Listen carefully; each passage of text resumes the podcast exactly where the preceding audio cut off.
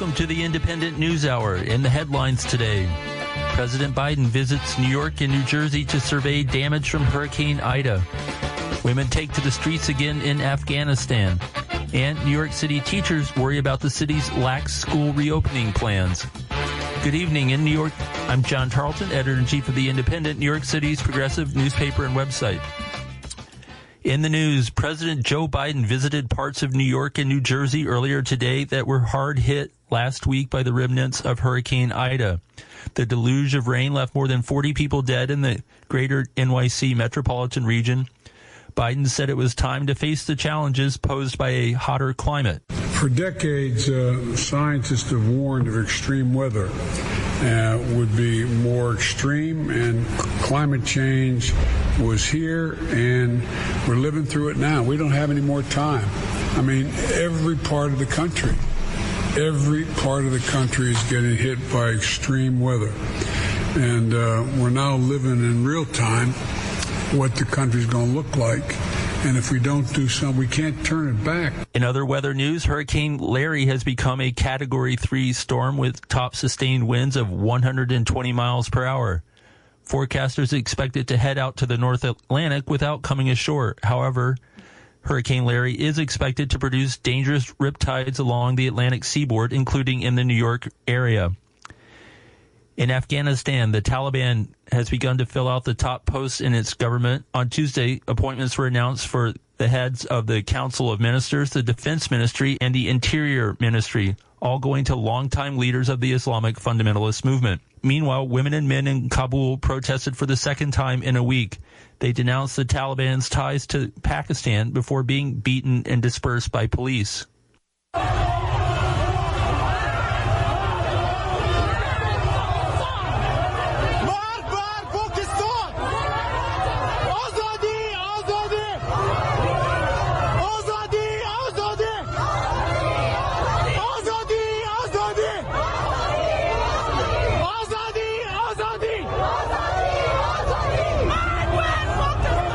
Reports from Kabul say the Taliban have arrested 14 journalists and photographers from Tolo News, Reuters, and Kabul News TV, and Noor TV, and Khaled Group while covering today's protest in Kabul. In Buffalo, New York, Democratic mayoral nominee India Walton filed an appeal earlier today to overturn a federal judge's ruling that would allow four-term incumbent Mayor Byron Brown to run on his own ballot line in November's general election. Walton, a Democratic socialist, defeated Brown in the Democratic primary in June. The deadline for filing to run on an independent ballot line expired three months ago. Nonetheless, the judge, a Trump appointee, ruled that Brown could run as a member of the Buffalo Party and not as a write in candidate. This is Walton speaking. We are going to appeal, and for a small grassroots campaign, resources are always an issue. This effort to circumvent democracy is a concerted effort to drain our very limited resources. So I would just ask for supporters to keep that in mind and make sure that they continue to support our campaign. In Texas, Governor Greg Abbott has signed a package of voter suppression laws that will make it harder to vote and easier for outside groups to disrupt polling stations. This is Governor Abbott. It ensures that, that Texas provides even more opportunities for people to engage in the voting process than the president's home state of Delaware, as well as many other states across the entire country. The law does, however, make it harder for fraudulent votes, votes to be cast. One area that makes it harder to cheat concerns mail-in ballots. In Washington, the Democratic-controlled House of Representatives has passed federal legislation that would roll back many of the worst state-level voter suppression laws spearheaded by Republicans like Abbott. But so far, the Democratic-led Senate has not acted on the measures. Today, New York City's Department of Homeless Services moved houseless men from the Artel Hotel to congregate housing without warning. The men say they are afraid for their health in that setting where 20 people are living in a room. Lawyers say that the city is violating multiple court orders to, quote, absolutely not move people without a 24 hour written notice and the option to appeal the move. And finally, with New York City public schools set to open next Monday, teachers from the movement of rank and file educators are concerned that the city and the Department of Education aren't taking adequate precautions to protect students from the spread of COVID 19's Delta variant. This is Queens public school teacher and parent Amanda Vender. With school opening in less than a week and the COVID virus spreading, especially among school age children, we're very concerned. Uh, as we send kids back into school uh, with an airborne virus, we need very strict measures. We'll talk more about the perils and promise of a new school year with Amanda Vender later in the show. When we come back after this short break, we'll talk about 9 11 and the 20 year effort to rebuild at ground zero and the many uh, special interests that profited off of that effort.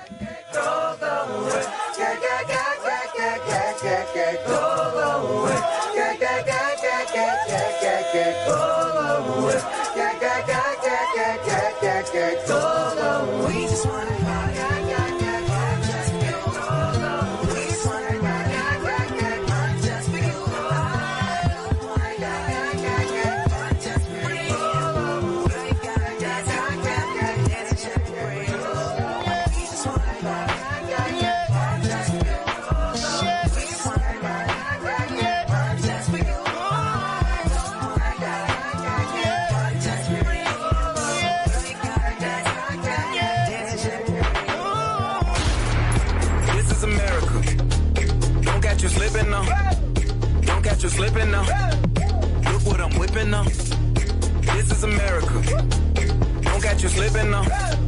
Don't catch you slipping now. Look what I'm whipping now. This is America. Don't catch you slipping now. Look how I'm living now. Police be tripping now. Yeah, this is America. Guns in my area. My area. I got the strap. Hey. I gotta carry him. Yeah, yeah, I'ma go into this. Yeah, yeah, this is Gorilla. Yeah, yeah, I'ma go get the bag. Yeah, yeah, or I'ma get the pad. Yeah, yeah, I'm so cold like, yeah. Yeah, I'm so dull like, yeah. This is America by Childish Gambino. Welcome to the Indypendent News Hour on WBAI 99.5 FM in New York. I'm John Tarleton, editor in chief of the Indypendent, New York City's progressive newspaper and website. That's I N D Y P E N D N T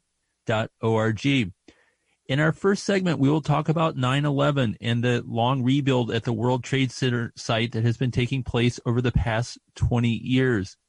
In the immediate aftermath of the terrorist attacks that took place 20 years ago this week, hopes were running high that something profound would emerge at the site where 3,000 people were killed and hundreds more first responders were later poisoned and died of their illnesses. It hasn't quite turned out that way, however. Joining us this evening to break down what happened at Ground Zero over the past 20 years and why is Todd Fine. Todd is president of the Washington Street Advocacy Group, which promotes historic preservation and historical memory in lower Manhattan and across New York City. He has an in-depth special, special feature that will appear in the September edition of The Indypendent that goes to press in a few days that looks at uh, this history. Todd, thanks for joining us on WBAI Radio. Thanks for having me, John. You bet. It's, uh, it's always great to have you back with us. So let's start from the beginning here. The 9 11 attacks happened uh, 20 years ago uh, this Saturday in uh, lower Manhattan. And in the aftermath, a, a lot of people were hopeful that something profound would emerge on that, on that site. Can you start by talking about some of the expectations around what the rebuild could have been?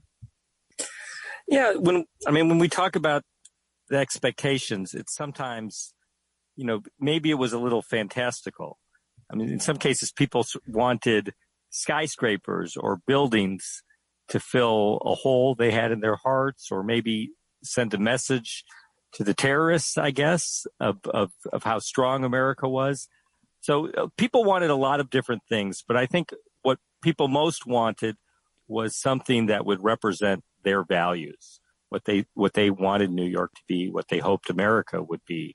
And so the way it emerged with all of this, you know, driven by money and private interests and these long delays and fights, I think soured some of those ideals. Right. And, and can you talk about a key figure in all this, uh, Larry Silverstein, as well as the scale of uh, uh, federal uh, funding that flowed into Lower Manhattan to potentially make uh, you know something really powerful happen down there. Right. Well, the, one of the things that drove and it sort of inexplicably the entire reconstruction was was this figure of Larry Silverstein, who only six weeks before the attacks had signed this uh, lease to uh, to take over the World Trade Center. Uh, he had a lot of debt; it was heavily leveraged in the deal. Um, yet, uh, you would think maybe after such a major attack, people would step back and you know the government might decide what what should we do with it. But he really asserted himself immediately. He claimed that he could get a large insurance payout uh, that would fund the redevelopment, and he claimed that his lease gave him the ability to re to rebuild or the, the right to rebuild, which you know probably another a strong governor or mayor might have been able to push back on, but people let him uh, get away with that, and so a lot of the struggle over the next 10, 20 years comes from these uh, government agencies uh, figuring out what they should do in you know and how they should deal with this powerful actor who's who's always demanding various things, and also also he also often feels uh, affronted or let down by government agencies that don't meet his timelines or the timing that he needs. He thinks to make money. Now, at the same time, that there's this private interest that wants to uh, assert itself and make a profit at the World Trade Center. There, are, there are after September 11th, there are all these public groups, these civic groups that are established. People who live in local uh, Lower Manhattan, but also across the city, who that the reconstruction should have civic aims that aren't just about office towers or replacing the same square foot of office space. People talk about uh, new transportation linkages, hospitals, affordable housing, uh, things that would that would sort of sort of say that we we don't just have to think of this you know out of this attack just build office space. We can use this this site and also the federal funds to do something that would benefit all of society, also maybe all classes of people, not just the rich. And so one of the stories I think of the Reconstruction is how those dreams sort of get whittled down. Yes. And speaking of public agencies, a, a key agency in all of this is the uh, Port Authority of New York and New Jersey, which oversaw the the construction of the original World Trade Center in the early in the late 60s and early 70s uh, when Nelson Rockefeller was the governor of New York, and of course he and his brother David Rockefeller, uh, head of uh, Chase Manhattan Bank, were really sort of the driving force behind the uh, original World Trade Center. And, but you, can you talk about the role of Port Authority? Um, obviously, they were at the center of the of the building the first World Trade Center, but can you talk about their role in the rebuild of the second World Trade Center? Sure. Sure. And I think one of the things that makes this space so unique or or at least confusing to a lot of people is that it's not really city property. Um, it's it's land that's controlled by the Port Authority, owned by the Port Authority, which means it doesn't fall under city zoning. It doesn't have to pay property taxes. And the mayor and the city council don't really have a lot of say in what exactly happens there. So the Port Authority um, also was able to take uh, some prerogative in making these decisions, which controlled by the governors of New, New York and New Jersey, of course. So over time, a lot of people wondered, you know, why is the governor or why is this New Jersey have any say over something that was so meaningful uh, to New Yorkers at that time. Now, not only was there the Port Authority, but there was also another agency called the LMDC that was established um, right uh, after 9/11, which was uh, entity, a public entity that was controlled half by the state and half by the city in theory, but the chairperson was set by the governor, which meant that the governor actually had authority over that too. So the governor, of the state, really had extraordinary authority over the World Trade Center reconstruction in general. Right, and the LMDC, the Lower Manhattan uh, Development Corporation. What what did uh, then Governor George Pataki do? What were his priorities, and, and how did that um, drive the process in the in the first decade? Well, Pataki uh, had, like many politicians, you know, he had ambitions to maybe be president, and a lot of the whole country was looking at uh, the World Trade Center, uh, they were hoping that you know there would be progress there, that there would be something people could be proud of. So Pataki kept trying to push uh, things along in his own way, but sometimes it actually made things more difficult. Like he would intervene. Uh, he, he, he kind of invented the name the Freedom Tower, for instance, in a speech without really running it by anyone. Or he, he made choices about what the master plan would look like. He also intervened at one point to, to eliminate uh, cultural activities that the LMDC had planned uh, for the middle of the World Trade Center site. But, but in general, he, he needed the World Trade Center to be a centerpiece of his, of his skill and his talents, but it didn't turn out that way even for him. Hmm. And uh, can you also talk about uh, the role of uh, families in, in, in, this process, especially ones that uh, you know had a a you know pretty uh, right wing uh, take on on things and and had an agenda they wanted to yeah push well, for. I mean, there now before we think of you know right wing families, there was also first sort of a general family sentiment yeah. that the, the the towers, the locations of the towers should be uh, protected. That they shouldn't necessarily build office space on top of the footprint of the towers, which a lot of them considered graveyards in a way. Sure.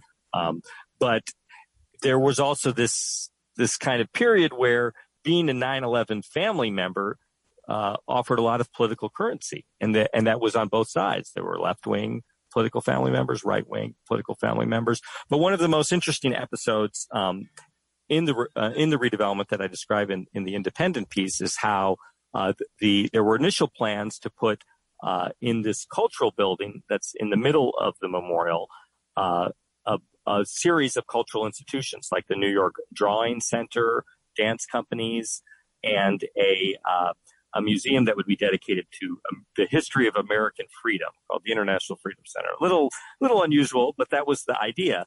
But there were some uh, kind of right wing uh, 9/11 family members, especially a woman named Debra Burlingame, whose brother, whose brother died at the Pentagon, who objected and claimed that these cultural institutions might have left wing politics or anti American politics, or as they saw it in their artwork. And she raised a big stir and had protests and Wall Street Journal op-eds and actually forced Pataki to pull the plug. So now that central building is just this, you know, museum, this memorial museum, uh, very expensive and arguably a little bit dark and sinister in its presentation of 9-11, which cost $26 to go into. And a lot of New Yorkers, from what I've always gathered, stay away. Hmm. And, uh, can you talk about why the, the costs of this uh, project uh, steadily spiraled upward? You know, it's interesting because people debate whether this was an extraordinary um, project or not. I mean, you have some numbers that are sort of out of control, like uh, the the PATH station, the Oculus, four point six billion dollars. World Trade Center one, uh, $3.9 billion. But it is true that large private, public-private partnerships, uh, you know, in our history do often go out of uh, above budget. Uh, one reason that it was really expensive was just practical, that the Port Authority wasn't just building, you know, buildings. They are actually have this huge subterranean network of tunnels and things that are connected. It's a very complicated site, and they actually made decisions to make the site that way uh, even before a lot of the decisions about the specific buildings and memorial went forward. Uh, another reason that it, it became so expensive is that, you know, there was a desire to make things just extraordinary, you know, the greatest. So we had to build the, the tallest tower in the Western Hemisphere. They had to build the, uh, this grand Oculus train station. And that, that pretty much used up all of the money that they were given, even though they had access to, you know, tens of billions of dollars uh, and federal support and other things. They couldn't even finish the basic plans for the site, which meant that a lot of these other priorities, uh, social priorities especially, were non-starters. Right, and, and, can you describe the Oculus a little bit more? I uh, I went by there early this morning, and and it, I hadn't looked at it in a while. It's a pretty extraordinary sight. um, though it, it maybe might have been uh, more than we needed to spend on one subway station, but um, can you yeah. talk a little bit more about that structure? Yeah. Well, that's the architect is Santiago Calatrava, Spanish architect who was already well known for building these very elaborate things that would go over budget. The original idea was that it would be sort of a dove. You know, when they announced it uh, to great fanfare, they they let some doves fly away. They released some doves, uh, and it originally the original plan was that the the uh, wings of the doves would actually retract. They could open and retract, and on 9/11 especially, they would retract. Mm. Um, but that the engineering for that became so complicated on top of all, an project that was already way over budget that uh, that was that that along with other value engineering sort of scrapped it. It has all this very expensive Italian marble. Now there's still questions of leaks and and whether all this stuff can be cleaned in the long term. Uh, it's it's going to be interesting to see how it turns out. It also has this big mall, Westfield Mall, in the center of it, which for some people sort of pollutes the idea that this was going to be this you know sort of transcendent peaceful space. It's become very commercial in its feel. But uh, that said, a lot of people seem to like taking selfies there, and it's somewhat popular. I don't know how popular it is among New Yorkers, though, versus popular among tourists. Yeah, can you get into that a little bit more eh, about how popular the World Trade Center site has become for tourists versus how uh, New Yorkers uh, look at it and interact with it? Yeah, I I think that's one of the most distinguishing features of this World Trade Center. I mean, if you look, if you listen to, I, when I talk to New Yorkers, and that's part of the reason I wanted to write this piece, uh, for the Indypendent, I never really hear people saying, "Oh, I love going to the World Trade Center," you know, "Oh, that Oculus Mall," and let's go to the 9/11 Museum. You know, it, it's just not a place that New Yorkers feel comfortable. Now, some of that might be because they have bad memories of 9/11 or it's too traumatic, but I think it's also because it's not a place that feels like New York. Uh, it's it's very controlled. Its architecture is sort of fearful uh, and scary. It doesn't really have a communal sensibility. But what it does have are these attractions. And this is sort of the continuation of New York, I think, as a city of attractions. So we have a Ferris wheel in Times Square. We have, you know, every, everything seems like it's a gimmick these days and it's attraction for others to make money. So we, we turn one World Trade Center, for instance, it costs I think 40, $32 to go to the top. Uh, we have the, the 9-11 memorial costs $26 to get into the museum.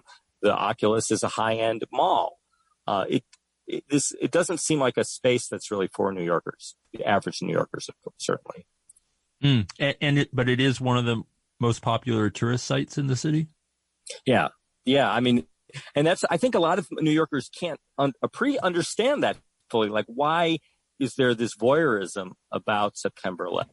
Is are people going to the 9/11 museum only because they want to pay respect to the people who died, or is there this weird traumatic touristic impulse, this voyeurism um, that is sort of also reflected in the way our culture uses 9/11 and and for nationalism and other things and and and I think there's a need to critique what are we doing there. It's almost like we're we're creating this sort of cultish corporate branding of an event that was traumatic to 9/11 for for was traumatic for New Yorkers for other people to consume in ways that New Yorkers might not even agree with. Indeed, and um, uh, kind of going back to what they've created there, uh, can you talk about uh, how the World Trade Center site, say, compares to like uh, Hudson Yards or some of these other mega complexes that have been heavily subsidized that have emerged in recent uh, years? Yeah. Well, I think looking back on it, uh, that's basically the model that they've chosen. Uh, is you get one or two developers who you know get special preference over a site uh, you subsidize them. You say it's for economic development, but uh, it's not always clear whether the public expenditure, you know, how that compares to the private uh, gain. Uh, and yeah, in this case, we have Silverstein, who is has two already has built two towers, and he also has seven World Trade Center. So he has three World Trade Center, four World Trade Center, seven World Trade Center. He has rights to two World Trade Center. Uh, he has uh, now the ability to maybe build a luxury residential building at Five World Trade Center in a joint venture with Brookfield, who already has the World Financial Center and other buildings in the vicinity. So by the time this is all said and done, uh, he they may merge with Brookfield to have a mega complex of of 10, 11, 12 build, buildings in the vicinity that make the World Trade Center pretty much a Hudson Yards. And, and who uh, utilizes these buildings? Who are the tenants down there that um, are occupying these uh, these buildings? well, that's been that's been one of the struggles is that there's not always a lot of transparency, and it's not. Some people would say, "Oh, yeah, there was a lot of demand for all this office space," but uh, you know, in some of these buildings, there are a lot of actually government agencies like the Port Authority and other federal agencies that have a space in these new towers. And that was actually part of the agreement to build them. Um, you have Condé Nast, which is in One World Trade Center, which is kind of the one company that a lot of people point to as, a success, but they, they almost left and during uh, the COVID situation. And they, apparently their rent is even way below the cost of the development. So we're subsidizing in effect Condé Nast to be there. Um, Spotify is in uh, one of the Silverstein Towers, so that's kind of one of their signature tenants. But it's uh, you know overall when you look at it, they're not the biggest tenants. A lot of the bank, a lot of well, a lot of big kind of Fortune 500 co- companies still seem like they prefer Midtown. Um, um, I think one of the issues also is that the financial firms don't necessarily want all the trading, big trading floors after um, after the financial crisis. They're they're and a lot of these buildings were built on the assumption of the type of you know investment bankers banks that that you know existed and were big before the financial crisis. Right, and and one other thing that's uh, striking when when you're down in that area is uh, just down the street from the whole World Trade Center site is uh, Zuccotti Park, where uh, Occupy Wall Street uh, erupted and and and took root uh, ten years ago this month it's a month of a kind of a double anniversary, 20 years of 9-11 and 10 years since Occupy, um, which is something we're also going to be looking at in this uh, upcoming September edition. Uh, any any thoughts on that? On sort of the the juxtaposition? Uh, I mean, obviously the the the vibe around Occupy was very different than the vibe you you get when you walk around the um, World Trade Center site, but they're so close to each other. You know, I don't think that's an act uh, accident. I feel like there's something sort of, I don't know, maybe, maybe that's a little bit too much, but there's, there's something about this space that seems to kind of be this spiral, uh, where all of the forces of our world come together.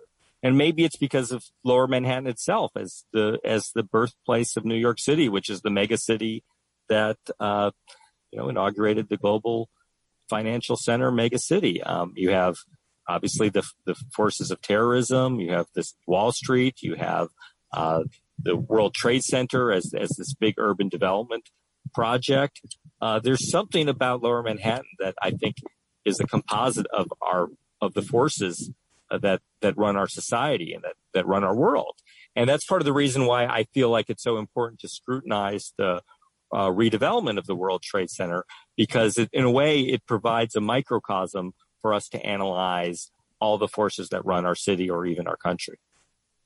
Right. And um, before we have to go here in a moment, uh, I, I, know there's w- uh, one more attempt to to wring uh, some uh, uh justice or equity out of uh, this mega development project with World Trade Center Building Five and and efforts to turn that more toward affordable housing, which you're involved with. Can you describe that um, before we have to go?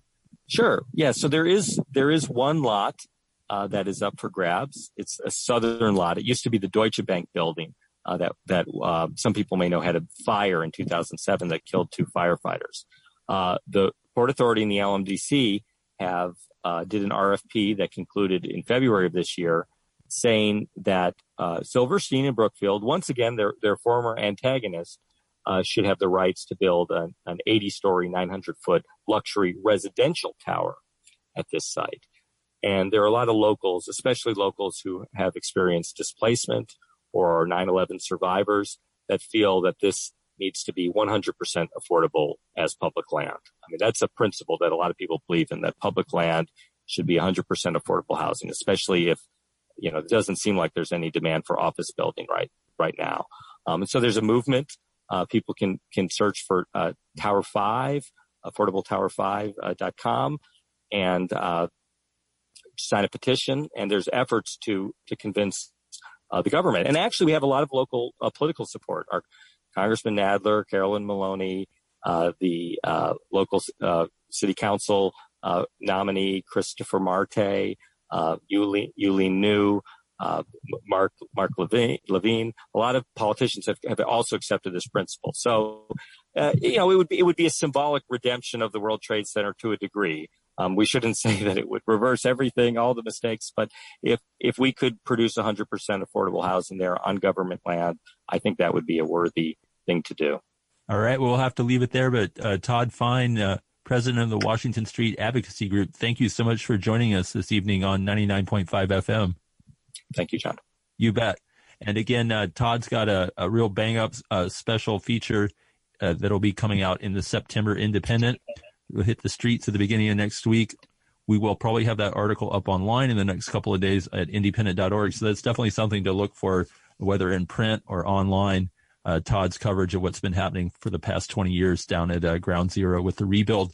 So we'll be back after this short break and we'll talk about the uh, reopening of New York City schools and whether the city and the Department of Education are doing it right. Our next guest, uh, Amanda Vender, says there's uh, more that needs to be done.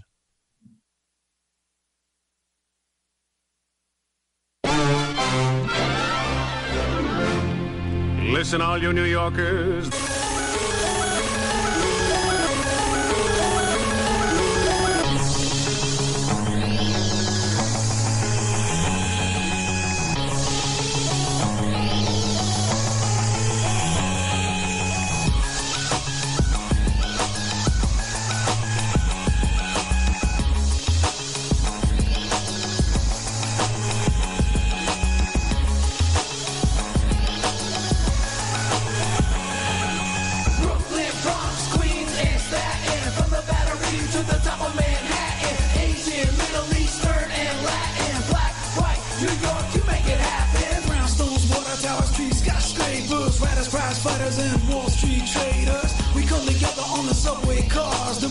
unified. Whoever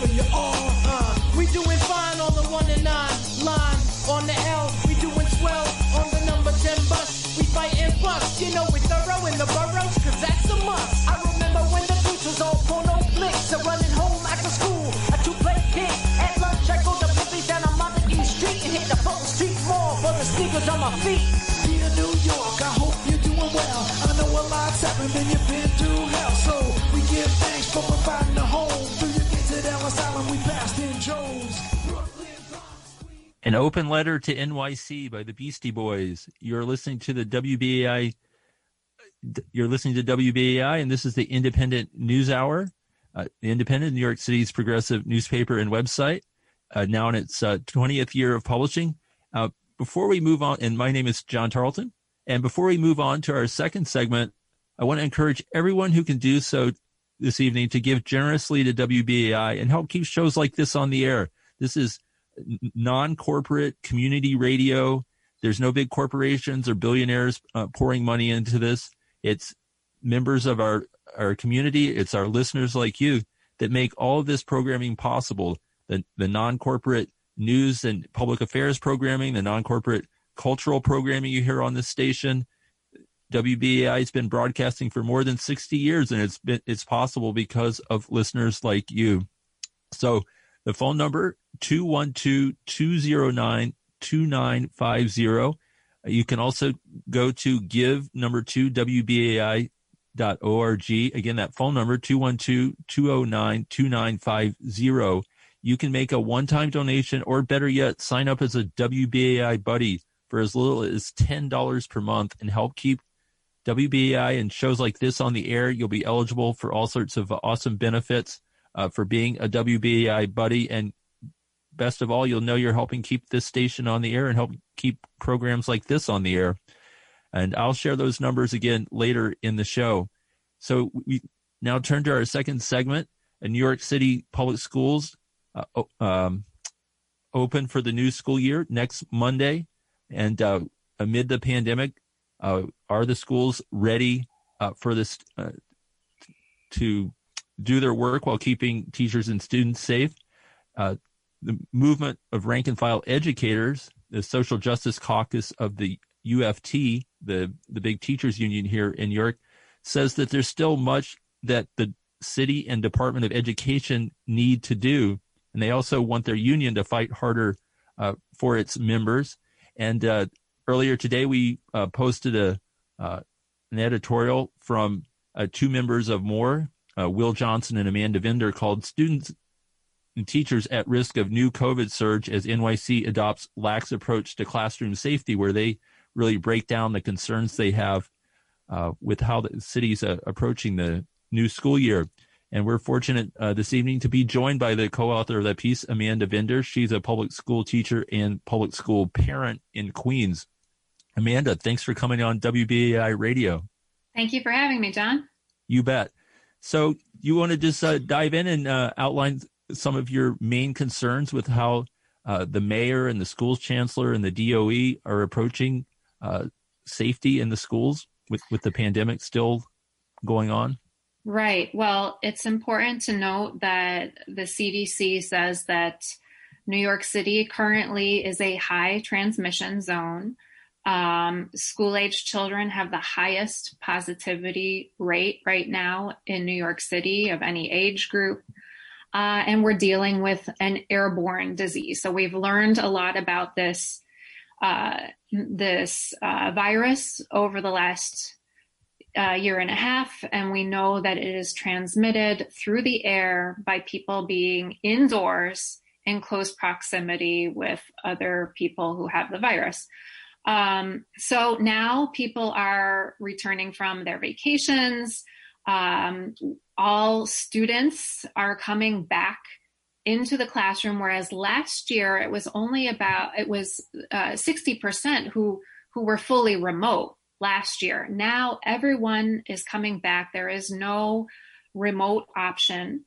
Uh, we'll be going back indoors in colder temperatures. So it's really a recipe uh, for disaster, we fear. Now, there are some. Uh, there are protocols in place, but they are not enough, we think, to to keep us safe. And so this is the concern. Um, number one would be masking, fortunately, New York City seems to be ahead of of other areas of the country with regard to requiring masks in school. So this is good.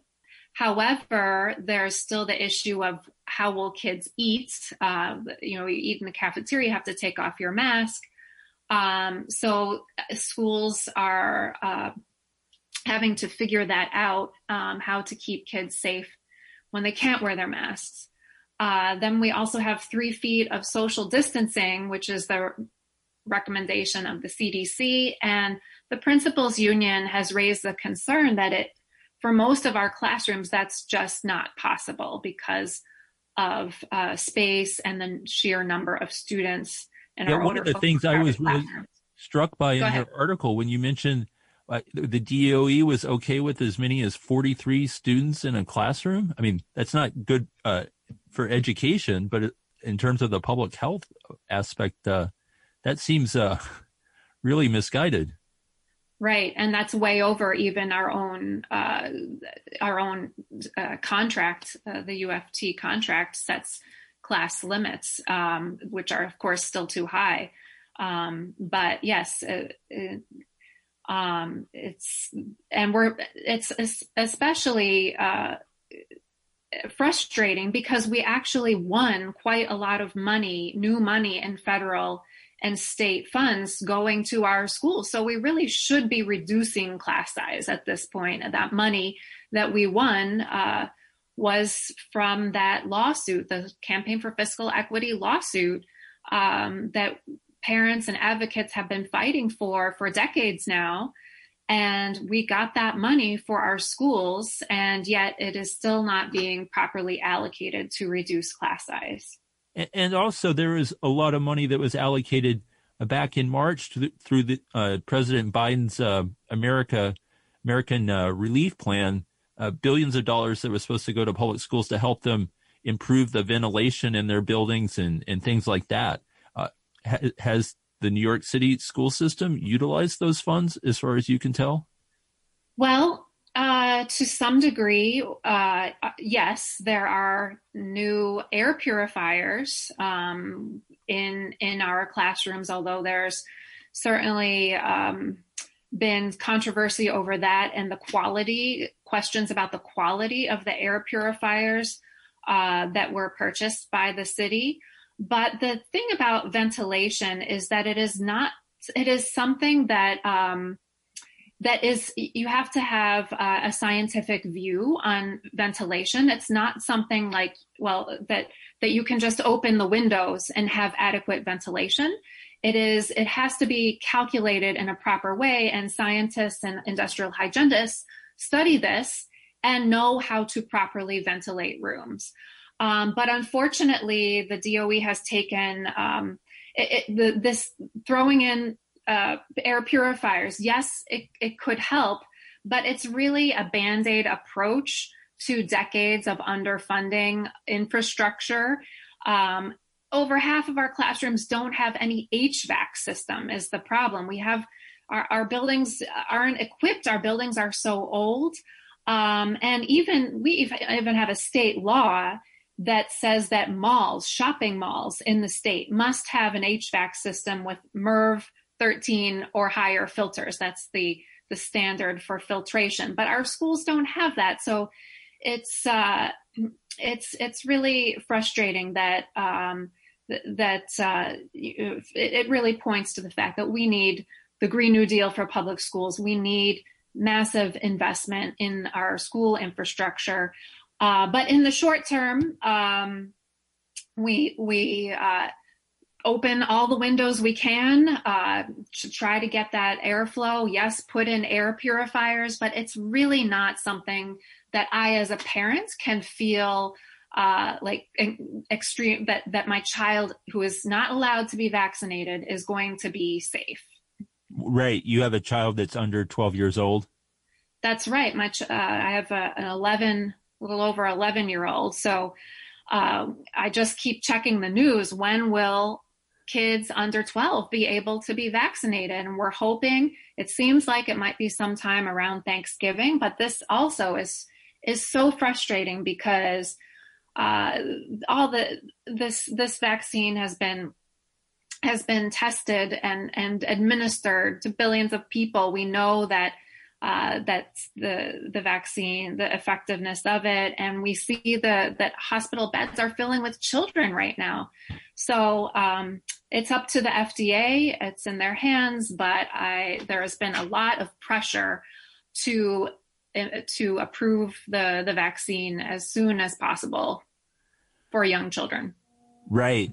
And uh and you have to constantly weigh not only what's happening to your your 11 year old in in in their classroom and in their school but the possibility even though that you're you and your partner are vaccinated that you can still be an asymptomatic carrier and you could bring the virus back into your household and then get your child sick and um that's right. And that leads to the other point about the safety measure being inadequate is the COVID testing. So the DOE has committed uh, to test uh, um, unvaccinated uh, students this year at a much lower rate than it did last year, basically half. We're, we're, we're lowering our standard for COVID testing, which is which is very concerning in LA and Chicago, the school systems there plan to have weekly testing for everyone, whether they're vaccinated or not. And like you say, that even vaccinated people can carry the virus. So that is a concern. Of course, it is much less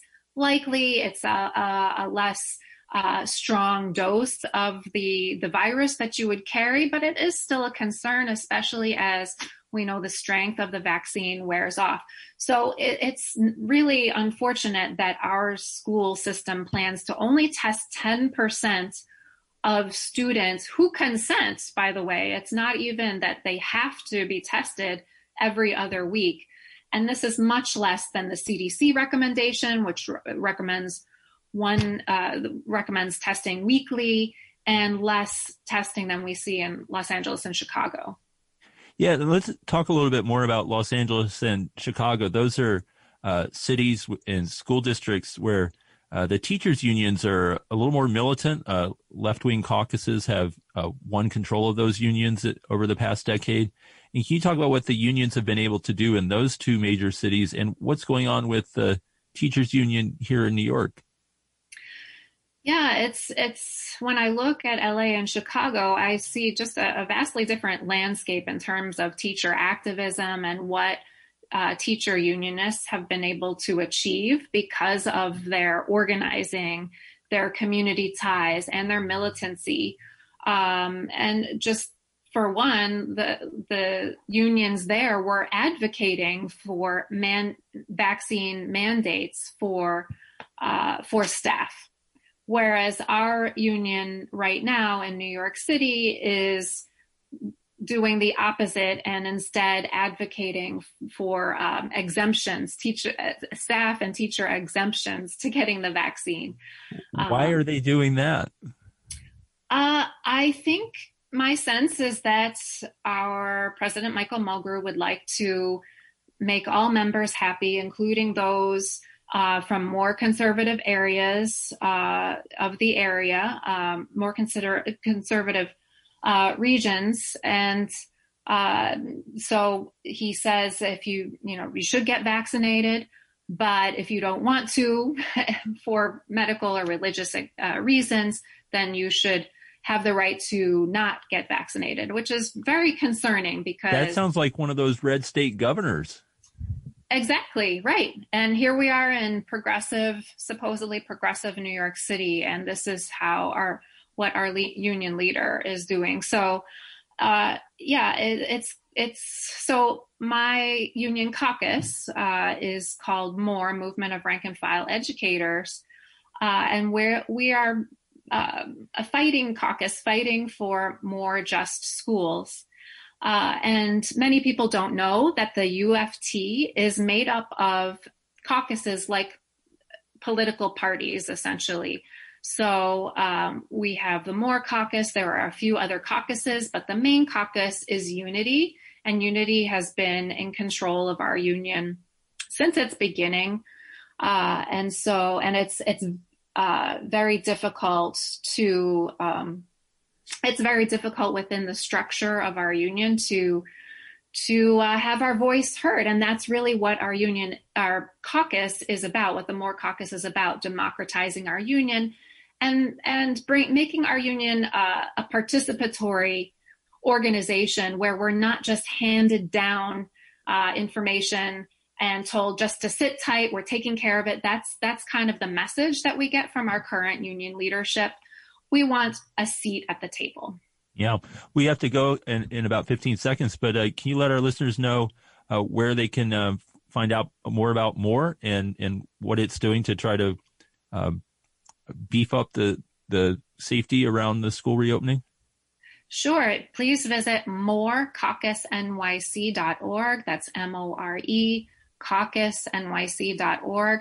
And there you can see right on that homepage events that we have. We're open to uh, community members are welcome to to join our events, and uh, and educators and staff are welcome to become members. Okay. Well, thank you so much, Amanda Vender from the Movement of Rank and File Educators, for joining us this evening on WBAI Radio. Thank you, John. You bet.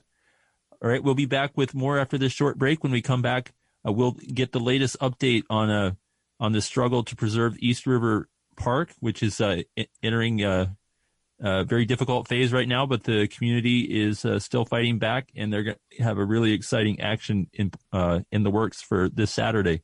So we'll talk about that more after this short break.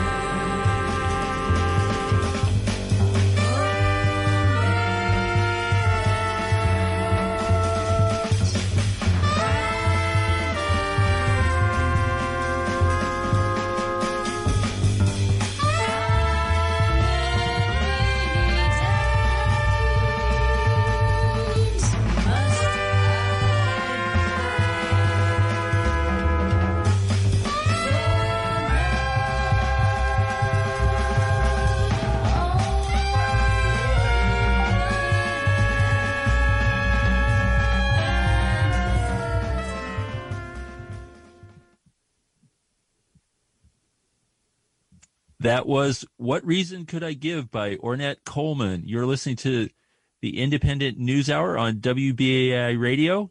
I'm John Tarleton, the Indies editor in chief. In our final segment, uh, we have just a few minutes uh, left in today's show.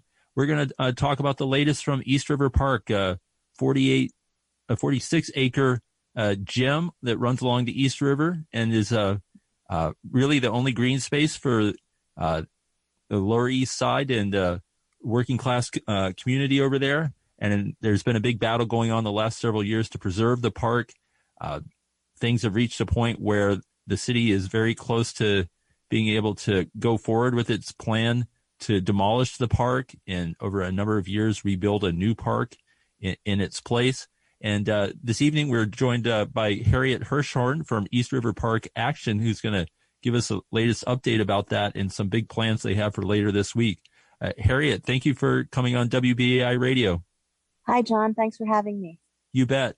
So real quickly, can uh, can you sum up where things stand with the city and what you all are planning to do next to try to resist this uh, this plan to demolish the park? Yeah, um, the notice to proceed uh, the destruction slash construction was given to IPC contractors on August 16th. And so that kind of sent us all into a bit of a, well, not exactly a tailspin, but we realized we needed to mobilize pretty quickly a couple of actions. And so we're going to be having um, a Battle for the Park action, which is a constellatory mappings in light and dark matter at the Abrons Art Center from 6.30 to 8.30 p.m. on Thursday, September 9th. But we also have planned something um, for Saturday um, at 11 a.m. in the park, meeting at the amphitheater. And um, that's basically an action where we want a thousand people to stand with a thousand trees um, and you know just commit to protecting those trees and commit to co- protecting that land and and the water attached to it um, so what we're we're trying to do is is use our bodies to oppose the city's destruction of East River Park, which we see as a preventable health hazard and an ecological disaster. And so we want to demand flood protection that does not strip this environmental justice neighborhood of its green space. Right. And, and, and can you talk about those uh, thousand trees, many of them uh, more than 80 years old, and, and what they mean to the park and the community? Well, the trees themselves, some of them turned 82 on July 27th um, this year, and some of them are quite old and they're and, and quite healthy. Um, the older trees probably have another 50 to 100 years in them, and um, I'm not a scientist, but I know that they they clean the air and they cool cool the air, and the trees also are a barrier because don't forget we're right next to the FDR Drive. Um, the people in the community really do need uh, those and all of the services and resources that they do.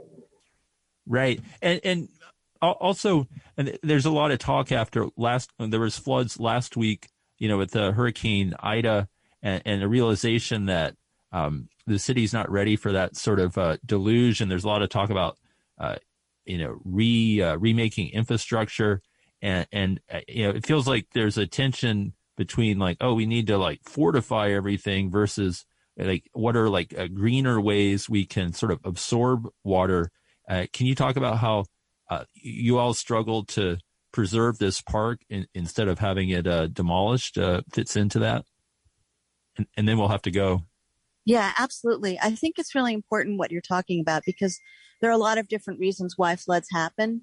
And um, the it seems like this particular project, the ESCR, will mostly is mostly intended to protect from storm storm storm surge. So when the river overflows, and it's pretty clear in New York City that um, the the sudden rainfall from excessive rain is probably much more of a threat given our aging infrastructure and sewer systems. So, um, and much more of an immediate threat, I guess, is what I really want to say. Um, and the tree roots, you know, those, those, the tree canopy, if you look up, you can see that, that that's basically a mirror of how the, how big and wide the tree roots extend. And so in our case with East River Park, we know that, um, for Hurricane Sandy or Superstorm Sandy, it seems that we've got we've got 20 seconds. Okay, the park absorbed 250,000 gallons of water, so it actually did mitigate against Sandy. Okay, well we'll have to leave it there. Uh, Harriet Hirschhorn from East River Park Action. They're doing a, a big event on Saturday, a thousand people for a thousand trees uh, over at the park, and people will be meeting at, uh, I believe, 11 a.m. at the amphitheater. Thank you so much for uh, joining us and giving us this uh, update this evening here on WBAI Radio.